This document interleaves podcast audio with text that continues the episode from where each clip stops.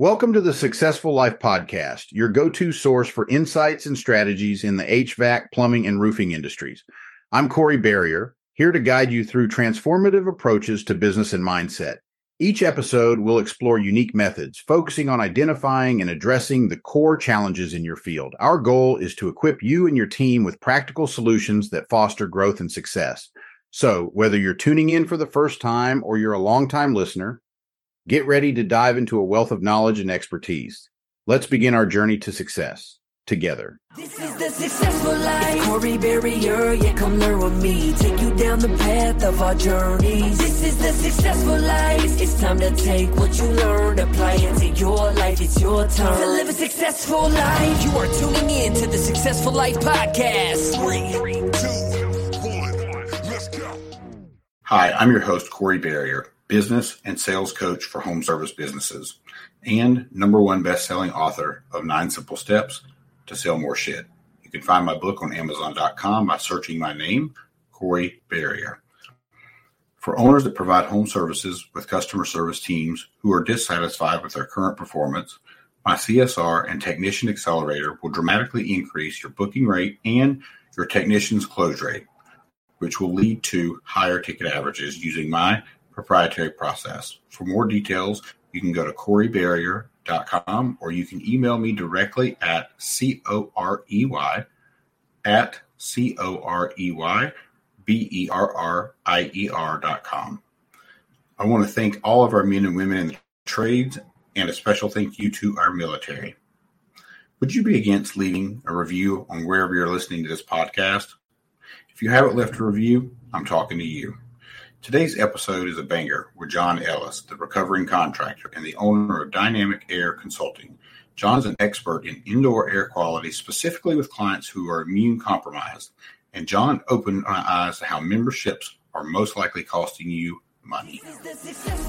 Corey Berrier, yeah, come learn with me. Take you down the path of our journeys. This is the successful life. It's time to take what you learned, apply it to your life. It's your turn to live a successful life. You are tuning in to the Successful Life Podcast. Three, two, one, let's go. Welcome to the Successful Life Podcast. I am your host, Corey Berrier, and I'm here with my man, John Ellis. What's up, John? Hey, Good afternoon. Good to see you, my man. Oh, likewise. I'm glad to be here. I'm glad to have you. So, John, I, you know what, you can introduce yourself far better than I can introduce you. So, could you just tell everybody a little bit about yourself and some exciting things that you're we're going to talk about today? Oh, absolutely. So, again, my name is John Ellis. I've been in the HVAC industry for about 43 years now. So, I've seen a lot of changes come and go. And um, I am a recovering contractor. I had a HVAC business in California, and I like to say it took me 13 steps to get over that hump because I loved being a contractor. Don't get me wrong. What a great experience. I've had a, a wonderful opportunity to work with a lot of great developers other trades. And in that though, I my truck said SoCal Air Dynamics performance contracting. So I was doing performance contracting way before it was cool. And um, I specialized in high performance installation and systems and design. I was an air balance technician. I was a HERS rater. I'm a level one thermographer for doing thermal imaging. I am an IAQ specialist. I'm an economizer specialist, and I was commissioning LEED buildings, and I was running maintenance and service, you know, um, calls as well. Your normal everyday day to day kind of HVAC type stuff. So, but in that, I had some wonderful opportunities, work for some amazing people. I have some great mentors that help coach me and bring me up in the mechanical aspect. But then I crossed over into the building science and I was able to have some wonderful mentors in that. And then in, into the indoor air quality realm of things just some wonderful associates and mentors to help me in that. And so, wonderful opportunity. Fast forward, we went ahead and sold off the business. We moved. I'm in uh, lovely New Mexico, northern New Mexico. I live in a cabin in the woods, completely different way of life. I have absolutely no mechanical. And so I'm on a bunch of different forums and people say, Hey, what kind of thermostat do you like? So I show my hatchet because we chop down trees, cut wood. And so different way of life. But that being said, I did start a consulting business and it's called Dynamic Air Consulting. And in that business, I work with clients that are severely respiratory or immunocompromised. So when my clients come to me, so keep in mind, I've been doing indoor air quality very high level for a very long time, along with all the other stuff that I've learned, and they all tie together. And so my customers come to me with cystic fibrosis. That's a death sentence. They made great strides. COPD, they're going to die from that. Lung transplant so tie, recipient. Tie, some, tie something together for me really quick. I didn't mean to interrupt you. Well, I guess I did no mean worries, to interrupt you. No. So this is the like a residential. I, I have to use it in the frame point that I can. So this is just like a normal person would call you with these issues. Is that what you're saying? Uh, or you're saying I, a company would? And go I, ahead. And so it worked, it worked a different way. Because I put myself out there as that person, I got a lot of calls. And most of the time it was a family with with a family member or themselves or especially children who had a wide Sure. variety of problems. Once I got into that field and really started putting into practice um, creating solutions for those types of clients, the word got out and I didn't have to advertise. I mean, it was uh, 100% referral based. So when I talk about cystic fibrosis, that's about as severe as you get, or a lung transplant recipient.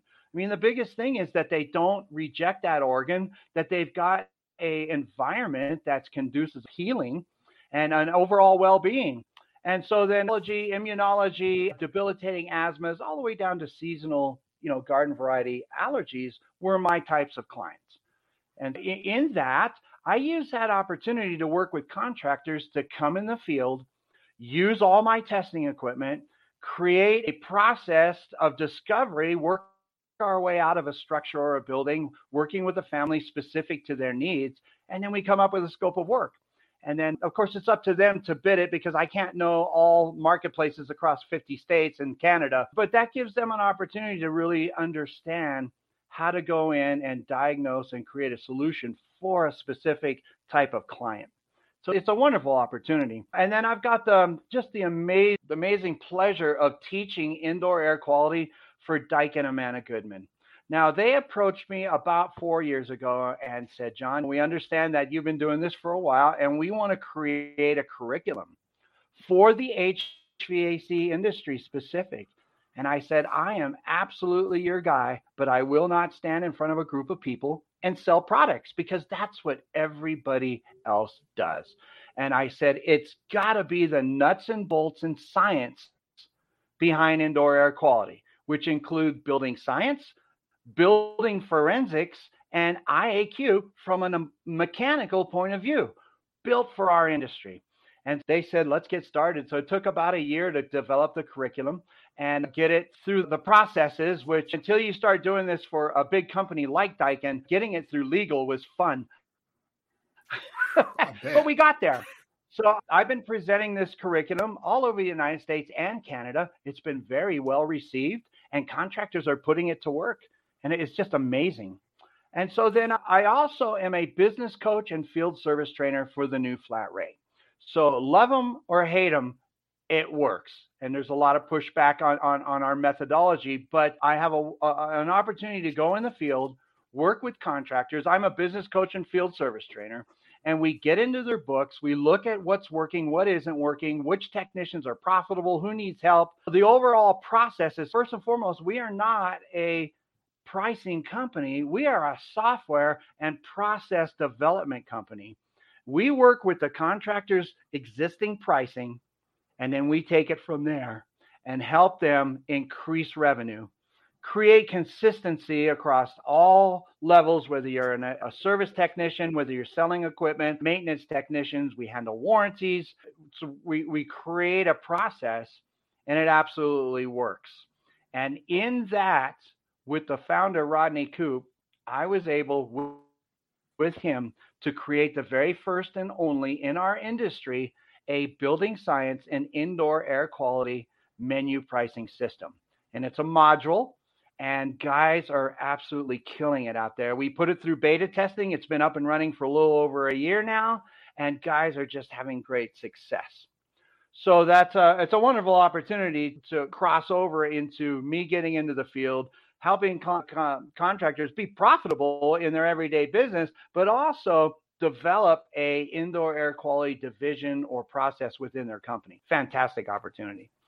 And then I work with a I work with an OEM and I've been working on a product development for the last year and we've got something coming out hopefully in the next few months that's just fantastic and it is just ba- back to basics. It's MERV 16 mechanical filtration with outrageous performance data behind it with uh, like a 3-year filter life and a very low static drop, and all the numbers are going favorable for us. And so that's going to be launching here pretty quick. Dude, you've been a busy dude. Like, when do I, you find time to sleep in that cabin? Cow! Hey, my, my and the wonderful thing, my wife gets to travel with me. We're empty nesters. She does some different work that she's able to work remotely. She's actually been an actress for 22 years in SAG-AFTRA. So when we're home, she does little acting projects. I dabble in that too, so it's really fun. Last year, a movie came out, and this is a selfless plug, so don't mind me. It's just, but it's called Apache Junction with Trace Adkins. and um, we got to film it here in New Mexico, and they put a shotgun in my hand, and I got to do a full blown Western movie shootout with the main actors, and they threw a stick of dynamite, and I got blown up. So if I never do another thing, and for the rest of my life, I am a happy guy. that's like the coolest scene you could have. That's unbelievable. And so I, I, don't have that cool of an experience, but I was in, I was filmed in Ocean's Eleven. Wow. It, it never came out, but I was an extra. I was not what you said. I was not anybody, but I was a paid extra in the movie. And I had no idea. I didn't know what Ocean's Eleven was at the time. I was just out yeah. in Vegas having fun. But your experience sounds like it was like unbelievable. It, That's it so cool. Really neat. Yeah, and uh, we've been blessed to meet through my wife and doing some project. We met some good friends out here, and they're like, "Hey, we're doing this movie. You want to come along?" It's absolutely absolutely yeah. And they're like, hey, you know what? One of the guys didn't show up. You want to be in a shootout? It's gonna have to ask me twice. But anyway, that, it, it's I dabble, so it's a hobby, and I'm just happy as can be to be able to do something like that.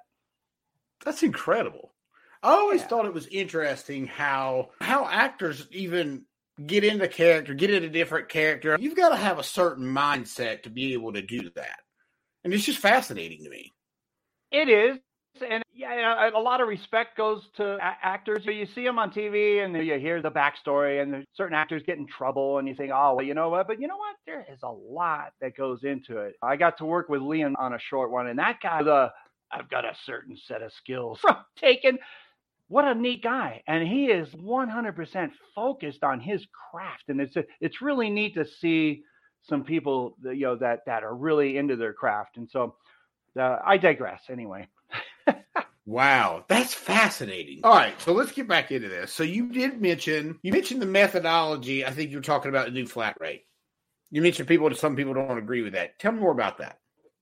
Sure. And again, so you know, love it or leave it, it doesn't matter. All I know is it works. And with my experience working with contractors across the United States, and it does bigger, small communities these big cities, it doesn't matter. It works. So let's break that down a little bit. And it's not to spend too much time on it, but because I know this is not a, a marketing show. But anyway, so let's say a contractor is is selling, let's use a, an outdoor capacitor for a condensing unit. Okay, okay, that's simple enough. And let's say they sell that for $250. Okay. And it's okay. That I've seen it run the whole gamut of, of pricing across the different markets are different.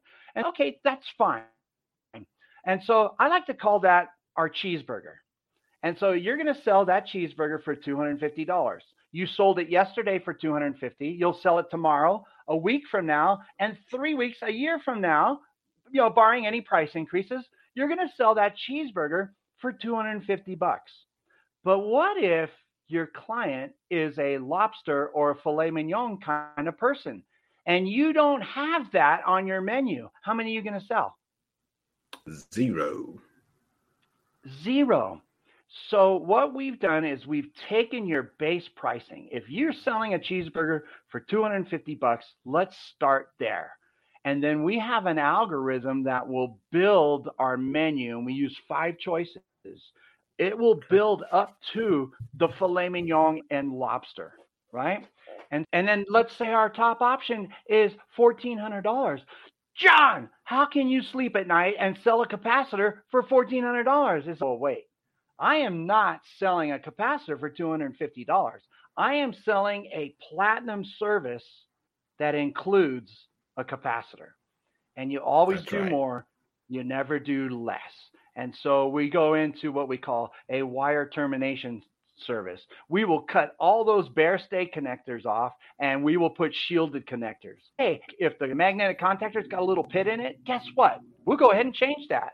We'll go ahead and clean the evaporator coil. We'll pull it apart and do that service. We always do more and build that value in that service. But if you never offered that on your day to demand service calls, you'll never sell it. And we're showing on a national average that 50% of your clients will want to buy more than a cheeseburger if you only have it on the menu. And it's amazing. So the part that gets people a little riled up is we are fully scripted and we use what's called linguistic psychology and verbal packages. And this is where we lose people. So in, instead of calling a magnetic contactor a magnetic contactor, we call it a voltage distribution system. We call it what it does and the system that it works in. It's in voltage, it distributes the electricity. Right. So that keeps people off of Google, off of eBay, off of YouTube. And if they want to know, we'll tell them.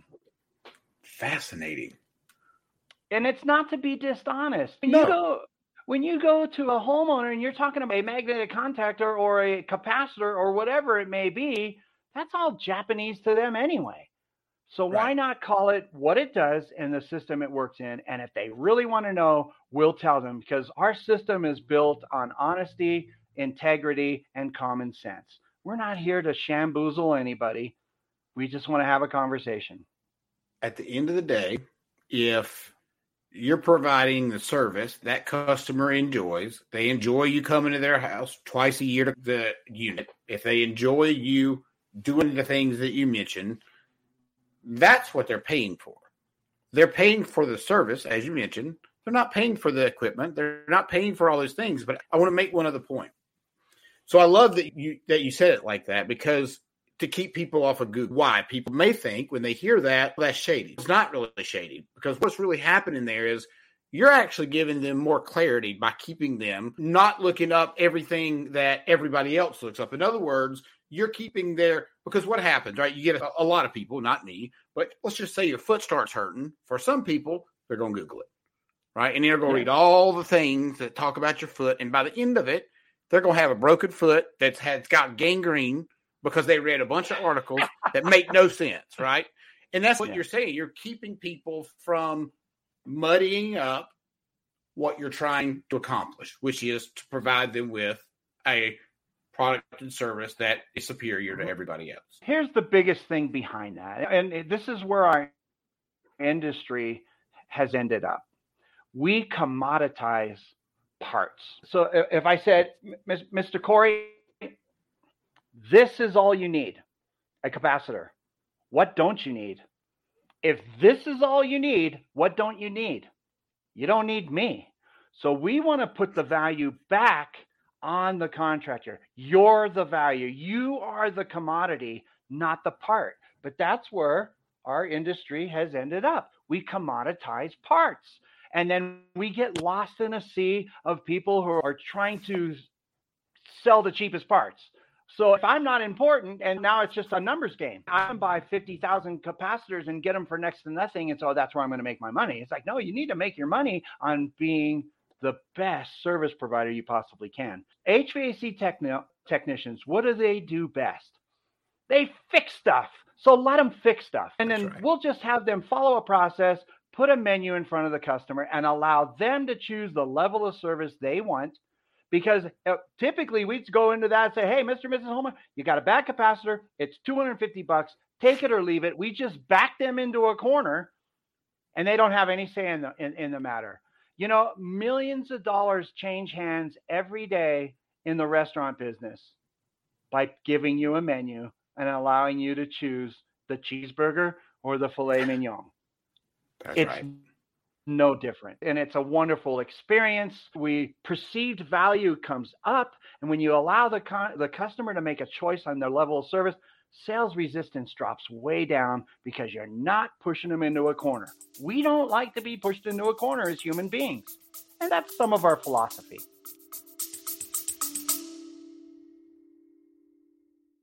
This episode of the Successful Life podcast is brought to you by Housecall Pro. Whether you're looking to streamline your operations, reduce paperwork, or boost revenue, Housecall Pro is your all in one business solution. Transform your business today with essential tools and support designed to drive efficiency and deliver exceptional customer service. To learn more, click the link in the show notes.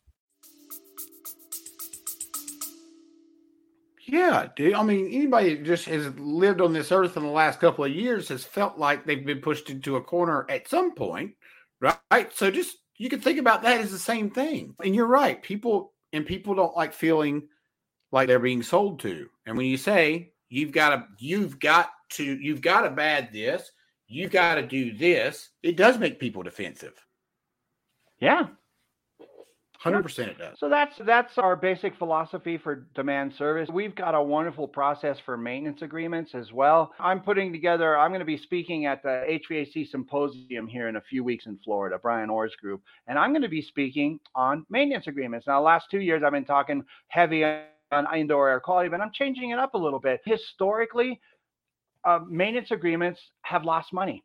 We look at it as a loss leader, right? We look at it for retention and relationship. We hope to get that demand service, right? And then eventually at the end of that lifespan of that customer, we'll get the equipment change out, hopefully. And so what we did, so let's look at the, let's say you charge $240 for a maintenance agreement that includes two visits.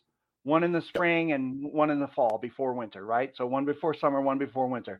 So at $240, and you may not know this, or the listeners may not know this, on average across the United States, it cost a contractor $250. Now, some markets are different to put a truck in a driveway for 45 minutes. Now, what is that? That's the truck, whether you own it outright or you're making payments, the maintenance on the truck, the technician, the windshield time, fuel, having a fully stocked truck with parts, and the benefits package for that technician. When you add all those up, it's about 250 bucks to put a truck in a driveway for 45 minutes. So if you're doing $240 on a maintenance agreement for two visits, that's $120 a visit. You've already lost $130 before you even left the shop. And then if they only go in and do the maintenance, go through their checklist, do the maintenance, and leave without having added services, let's say you got 1,800 service agreements. At, and so at the end of the year on those 1800 service agreement, based on the numbers that I just said, now those numbers are subjective, they change. That's sure. $468,000 a year that you've lost by having a maintenance agreement. Oh, well, John, we're going to get, we're going to get that, we're going to get that equipment change. Okay, let's look at that. Let's say you get a piece of equipment or a new acquisition and their equipment's three years old. And so 10 years down the line, it might be time to change that. And so at losing that $260 annual, by the time you get down to where you're going to change the equipment, you've eaten up all the profit that would have been in there. That's $2,600. By the time that 10 years is done, you've eaten up that profit. So really, if unless you understand the numbers and follow that, you've just broken even or maybe made a little bit of money on that equipment change out because 25 $2600 is a lot of money and that could that depending on where your margins are that could be all the profit you had in that change out so we have a process that allows you to get positive invoices off of every ticket and it's a process one, a maintenance a maintenance call is probably the most relaxed and the most stress-free call you could ever do with a client because it's casual. They haven't been without heating or cooling for a few days and are at their wits end or worried about what it's going to cost. But if you go in and do a maintenance and spring something on them, whoo, just about knocked my thing. Spring something on them, the sales resistance is going to go through the roof. So you have to set the table.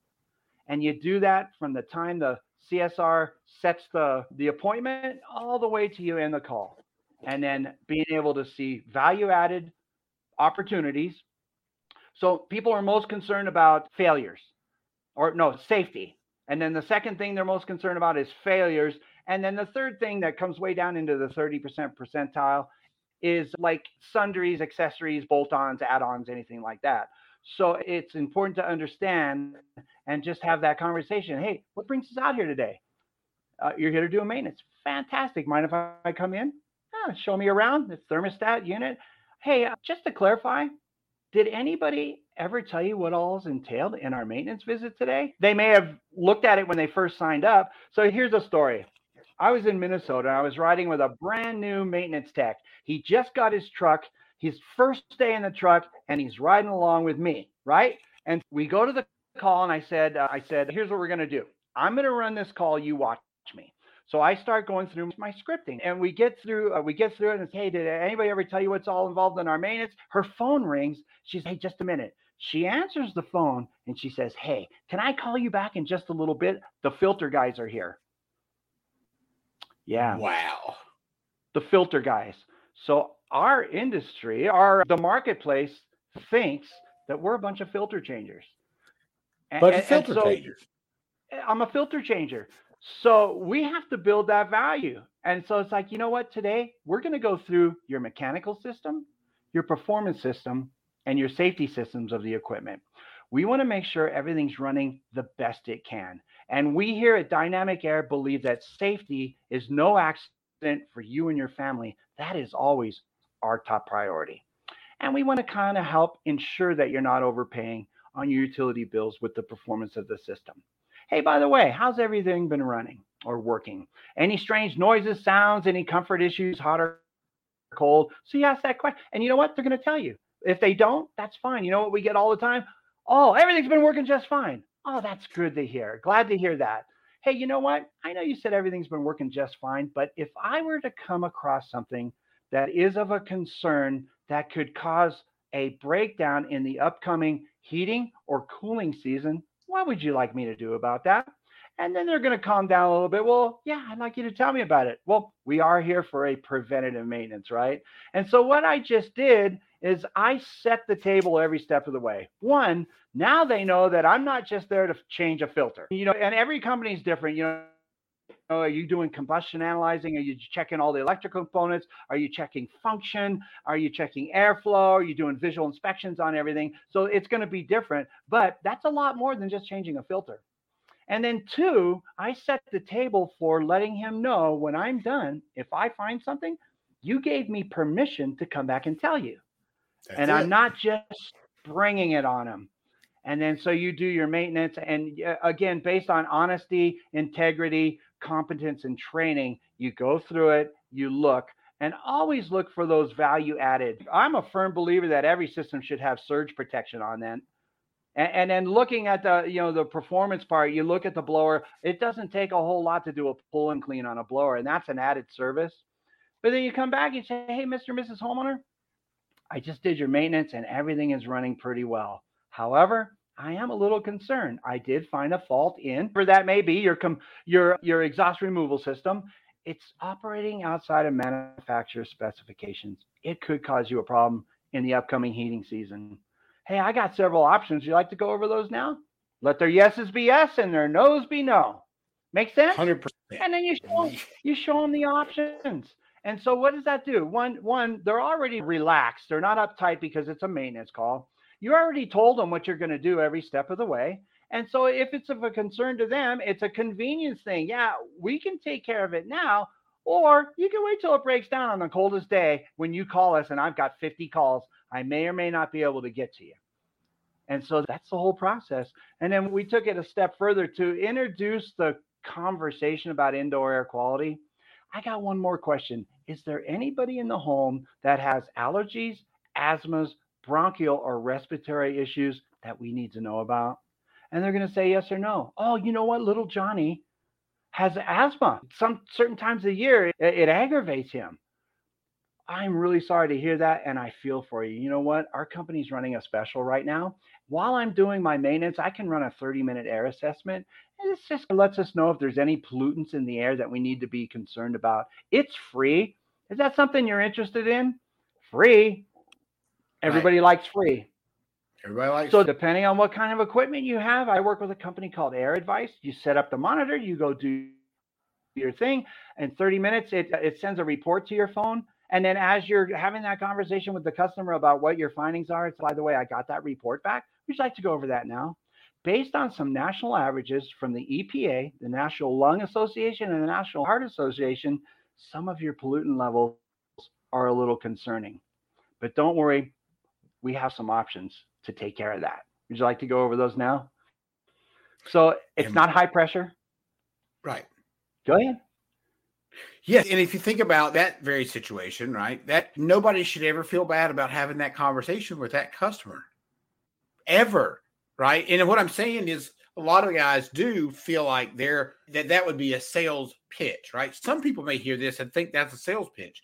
I hear that, and I feel like you have you've totally executed a sales process. You and I love that you get the customer buy-in because I think that's absolutely key. Because if people give you permission to tell them whatever it is that you need to tell them, they can't be upset with you. They can't be upset when you tell them whatever they told you mm-hmm. they could you could tell them.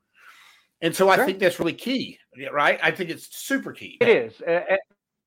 And that's also gaining customer confidence in your ability too. And that that's just part of our process. It's uh, now I've been doing it a long time and some contractors stumble over it, but once you learn the scripting, it becomes very Did it sound like I was robotic?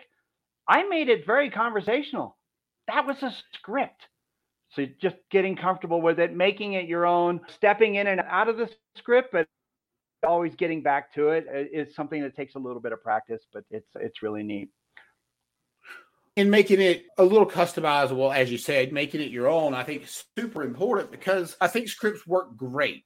But I also think once you learn the script, like you do need to tweak it on your own. I'm not saying change the process or change the script, but as you did, and as you use your language patterns and your tonality with me, that was your version of the script. And people need to get their own version of it. So it feels Mhm. good.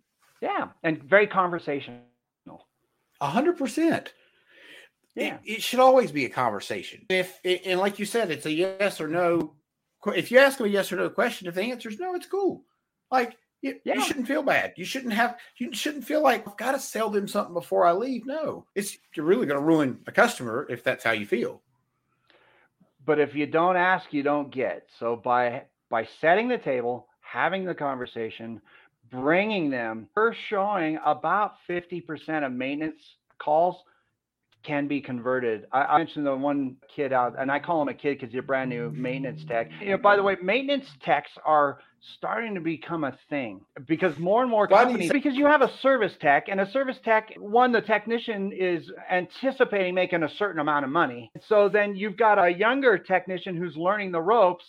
They tend to get put on to maintenance calls, which is fine. I mean, that gets them real comfortable with the equipment and everything that's involved with that. But then a certain maintenance tech wants, a service tech wants to make a certain amount of money, and there's an opportunity when doing service because hey, they they called you, something's broke, you're going to go and fix it, and they're going to buy something from you.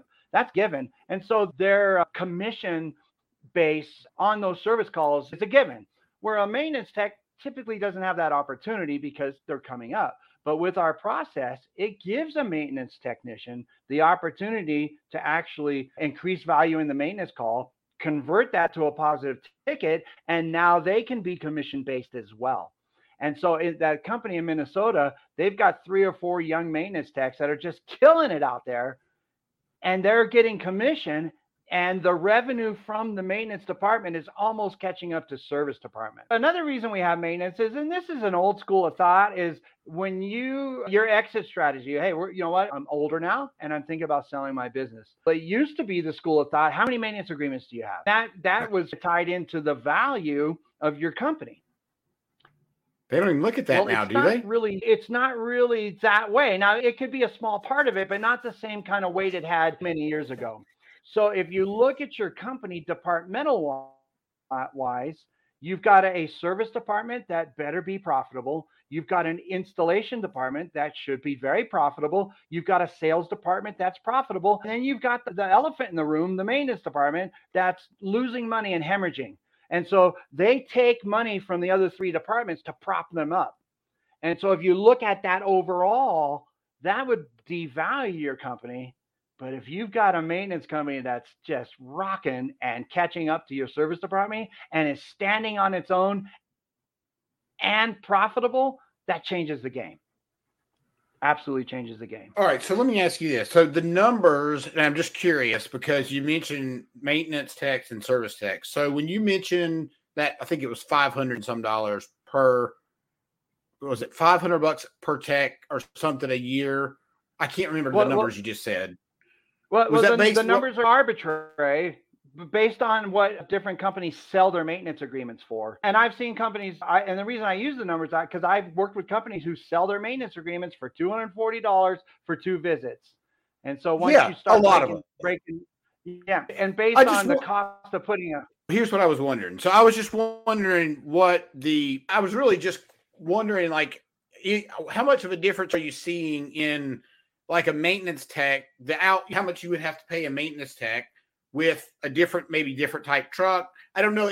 Do the numbers change that much? I guess is what I'm asking. Between a maintenance tech and a service tech. a service tech gets his call because something is broken, a customer is feeling pain, and they call you. And so you know you're going to go there and you're going to charge that customer for a repair. So the revenue is almost guaranteed. Whatever that may For look sure. like, uh, at, i- if your customer's only sell, selling cheeseburgers, hey, you know what? I'm going to go sell a cheeseburger, whatever that may Right. be. But Sure. a maintenance tech goes there and they're going to go through a routine maintenance. And historically, our industry doesn't look at that with the same opportunity as a service call. And so for then let's use silly numbers. So let's say you've got a good maintenance tech, he's got a few years, he's an apprentice, making 15 bucks an hour, but you got a top level service guy that's making 30 35 dollars an hour, but he and he's running 10 calls a day. All those 10 calls should yield a certain amount of money. So you're bringing in $2400 a day on the truck. But if you're sending a maintenance tech out to a maintenance call and not able to convert that, you're losing money. No matter what you're paying All right. Yeah. So I think where I was trying, my brain was trying to draw the line was that 15 and 35. I was just trying to understand what the difference was and how much you pay each person. But you help un, you help paint that picture really well because now you made me that makes total sense. And you're 100% right. That maintenance guy is not even a threat, right? He's not even a threat. That's why it works. Right. And because of the way we've looked at maintenance agreements as a loss leader through the years, having a low level maintenance tech that's making lower dollar per hour makes sense. But when you give it, when you train them and give them that opportunity, man, they just, they, they, they're like, yeah, they don't mind being a maintenance guy because they're making, I was now they're really ref- able to make, I was really oh, referring go like for the customer, like for the customer, like it's a it seems like a super smart move to have the maintenance guy to go out instead of the service technician because it's an easier conversation and therefore they should be able to convert those tickets quicker than it being a service technician. That's what I was saying, right? Well, absolutely. And to your point, because I work with so many companies all over the United States, I've worked with companies who are holding 2,000 maintenance agreements, and they're really having trouble with the labor shortage of getting them all completed. So they're sell- they're sending out their top technician to do a maintenance. They feel belittled, and they feel there's no opportunity here. So they're just like, they're just turning them over. So you're paying a guy $35 and he's turning them over as fast as he can without following a process and looking for those opportunities just to get them all done. What a what a what a lost opportunity that is. Th- th- That's leaving a whole lot on the table. Again, I'm talking in general terms. It's so different. What happens in California is not the same in Georgia and in New York. Almost every call is a parking ticket, so they add that to they add that to their call right off the top. So you know, I'm talking in very general terms. So I don't want anybody to think, oh, it's not that way in my marketplace. Very, very true. But I'm looking at national averages and trying to give a general description across lots of different marketplaces. And so there's a huge opportunity to be profitable in a maintenance department, no matter what your marketplace is. A hundred percent. But that makes total sense. And man, you really just kind of hit me between the eyes with them trying to catch up with these maintenance agreements and sending their top people out. And I hadn't thought about how that top person feels, which is sort of embarrassing, right? I hadn't thought about how they feel when they go out to this crap call and they know it's a crap call and they just burn it. They just burn it because they don't think there's an opportunity there to make their their commission with it that they would on a service call based on the dollar amount of the ticket. Yeah, it's not worth it to them. Like there's you, there's not enough juice. Was it squeeze for juice for the how they? I, I get, squeeze for, yeah. squeeze for the juice or juice for the squeeze or something like that. yeah. Holy cow, that's fascinating. All right, so I do want to I do want to dig into I do, and you knew I was going to ask you about this. You said recovering contractor, which as we had a little bit of a conversation before the show, I'm a recovering alcoholic, and I think that's actually what I said to you. Is I said, well, it's interesting. You got a name, recovering contractor. Tell us a little bit about that journey, if you don't mind. Yeah, and I use that term rather candidly because any contractor that's a business owner knows there's a lot of pains that come with um, operating and owning a business and trying to be successful and all the things that come with that. But I, and on a personal note, and I'm going to be very transparent here, I was not always the guy that's on your screen today. And I had my struggles with alcohol and substance. And it took its toll. But by the grace of God, I was able to turn that all around. And I've got 22 years sober. And it's been the best 22 years of my life. And I was a young slinging HVAC guy and out there just running and gunning and having money come in and I was partying it all away. But you know what? There's a better way. So it was my turn. It was what I needed to do. And I realized that. And we all we have lots of things that come when we're talking about the big book in different ways and Bill and Bill's book and everybody's bottom is different and you got to hit your bottom and uh, but you know what? Uh, it, it's very true that we all have a different bottom. And I was, like I said, I was running and gunning and partying, and I thought everything was fine. And oh, I'm different because I'm a functional drug addict, and uh, until I wasn't, and it sneaks up on you. And it's been a journey, and I'm not embarrassed to talk about it. And like working with younger people and helping them find their path and their journey. And everybody's a little different on how they get there, and it's and it's fine. And uh, it's been the best 22 years of my life. So let me ask you a question. If somebody's listening to this, well, obviously people are listening to this, but if if there's a listener that maybe is going through that early struggle, or maybe they haven't hit that bottom yet, and maybe they are a HVAC contractor, maybe plumbing contractor, probably, and and they're in a position where you know they are the business owner. So like lots of times we don't have too many people to go to, especially if you're still in addiction. What would you say to somebody that that is struggling out there, what are some of the things that maybe you really, you know, if you'd have pulled your act together quicker, that maybe could have saved you time or could have saved you money or whatever it is? Because I know there's some things in there. We could do a whole segment on this. That's a fair but, point. Uh, one, one, you got to identify there's a problem. And until you admit there's a problem, there's not a problem. Two, you got to want it, and you got to want it more than other people want it for you. And three, I think one of the biggest things is separating yourself from those people and it's painful and it could be family members it could be a spouse that's just there for the party with you. And i know it, it, just sounds brutal but you have to separate yourself from that to give yourself a fighting chance to, to heal. And people heal differently. And so how you go about that is there's a ton of resources out there. Whether you want to go the recovery method from bill, which is spiritual based, or you could go the other way. I, I used a program called Celebrate Recovery. It was based on, on 12 steps right out of the Bible, and it was church based. And it's a fantastic program. There's a lot of crossover, and it's a, the healing process is the same. And you have to go through, you got to go through the process, the 12 steps or whatever that may be. And so that's again, so identifying, admitting you have a problem. You got to want it more than other people want it for you and then you've got to get yourself away from the sources if you will just dig in. And uh, again it happens faster and slower for different people however they react to it but it, it's wonderful. And, i thought i thought i was having a great time because next thing 10 years goes by and man that was a great time. But now you're deep into your addiction. It's a journey It is for sure, and not an easy one. And I'm, I say that it's not an easy one. It doesn't. But I'm not saying that, that all of it's hard. But if you just do the steps and trust in whatever you trust in, take your foot off the gas, take your foot off the wheel, and let somebody else drive for a minute, which I had a problem with, of course. That will change things for you. I've seen in my own life work just even recently. Yeah, absolutely. So, John, this has been just an incredible conversation. I really, yeah. really appreciate you coming on today. If you could, could you just tell everybody where they can find you? If you also want to mention anything that you want to mention, how they can get a hold of you, or if yeah. you want to, and if you want to do any kind of giveaway or anything on the on here, you can do that as well.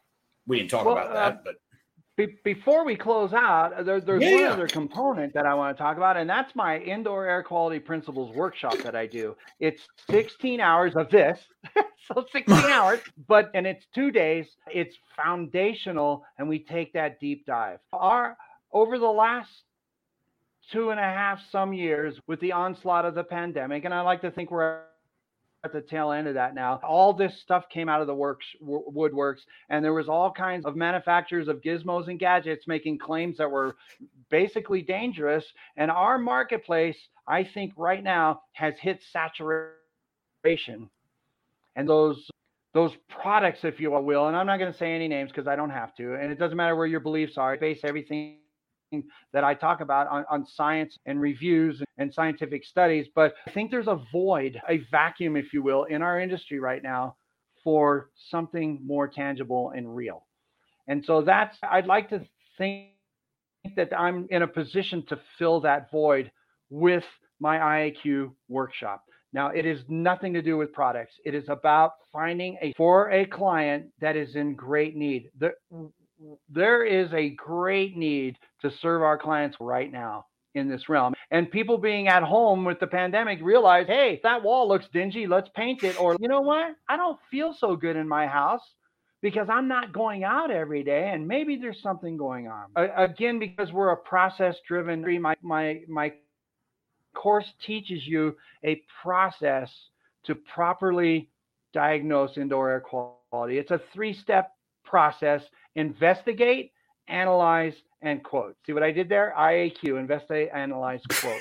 Without oh, a so proper without a proper investigation or discovery process, you can't fix what you don't know.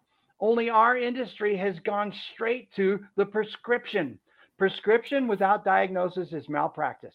Okay. All right. Quick question. Let me, let me ask you one quick question on that. So, do you think that's because of the flood of the pandemic? Do you think, or do you think it's just pure neglect? It's a little bit of both. Unfortunately, marketing is a tricky beast. And we're bombarded from the time we wake up to the time we go to bed with marketing. Our industry is no different. And they make claims that are very exaggerated. And oh, our technology's been tested in a lab under very sterile, very unrealistic conditions, and we're killing 99% of whatever you want it to be. And that's all they grab and they put that on their box and their marketing.